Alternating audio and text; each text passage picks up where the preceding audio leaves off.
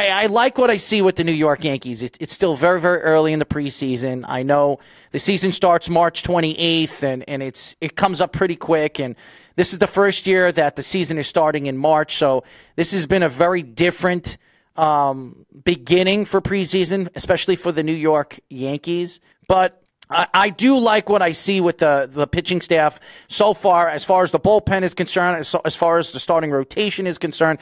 That, uh, to me, the weakness of the New York Yankees this year is going to be the health of the starting rotation. As far as their bullpen is concerned, they have a lot of depth. They could put Chance Adams out there, out there for the beginning of the season until they need another starting pitcher. They could stick Justus Sheffield out there if they plan to do that. I don't believe Chad Green will win a starting job for this rotation. I really don't. I, I, I like what I've heard about Jordan Montgomery. CC Sabathia came out the other day and he said, What do you see the huge difference of this uh, starting rotation this year? He says the, the growth of Jordan Montgomery. So I think the Yankees believe that Jordan Montgomery is going to have uh, he's going to step forward this year to be a top a top prospect pitcher. Remember, he was a fifth or sixth round uh, draft pick for the New York Yankees. This is a guy that nobody would have expected to play as well as he played last year, especially winning practically a job in the beginning of the the preseason the way he did. So I, I like what I see with the New York Yankees. Now, as far as the rest of the uh, the spring training and what we've seen so far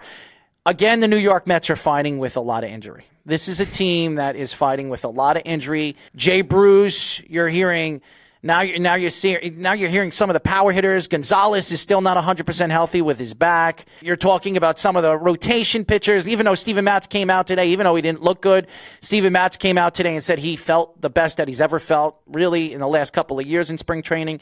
He didn't really look good in the second pair, uh, second inning. So I look at the New York Mets right now. Again, they're having problems with injuries. And this is going to be a problem that the Mets are going to have all season long if they don't figure this out. Now, they fired their trainer in the offseason. They added new training staff. This is a, a different different doctors working with the New York Mets organization. So this is a team that a lot of people thought the weakness of this team was the fact that they couldn't stay on the field. Now you add Jay Bruce back to this team. You still have some of the power that you have. Uh, you have you have all these players. Uh, who's the who's the power hitter for the Mets? I'm Cespedes. sorry, Cespedes, who, who's another guy that said he uh, he has an injury right now, and he says he'll be ready for Friday. I, I look at the New York Mets right now, and really, if the Mets have any chance of making the playoffs this year, they're going to have to stay healthy. Mm-hmm.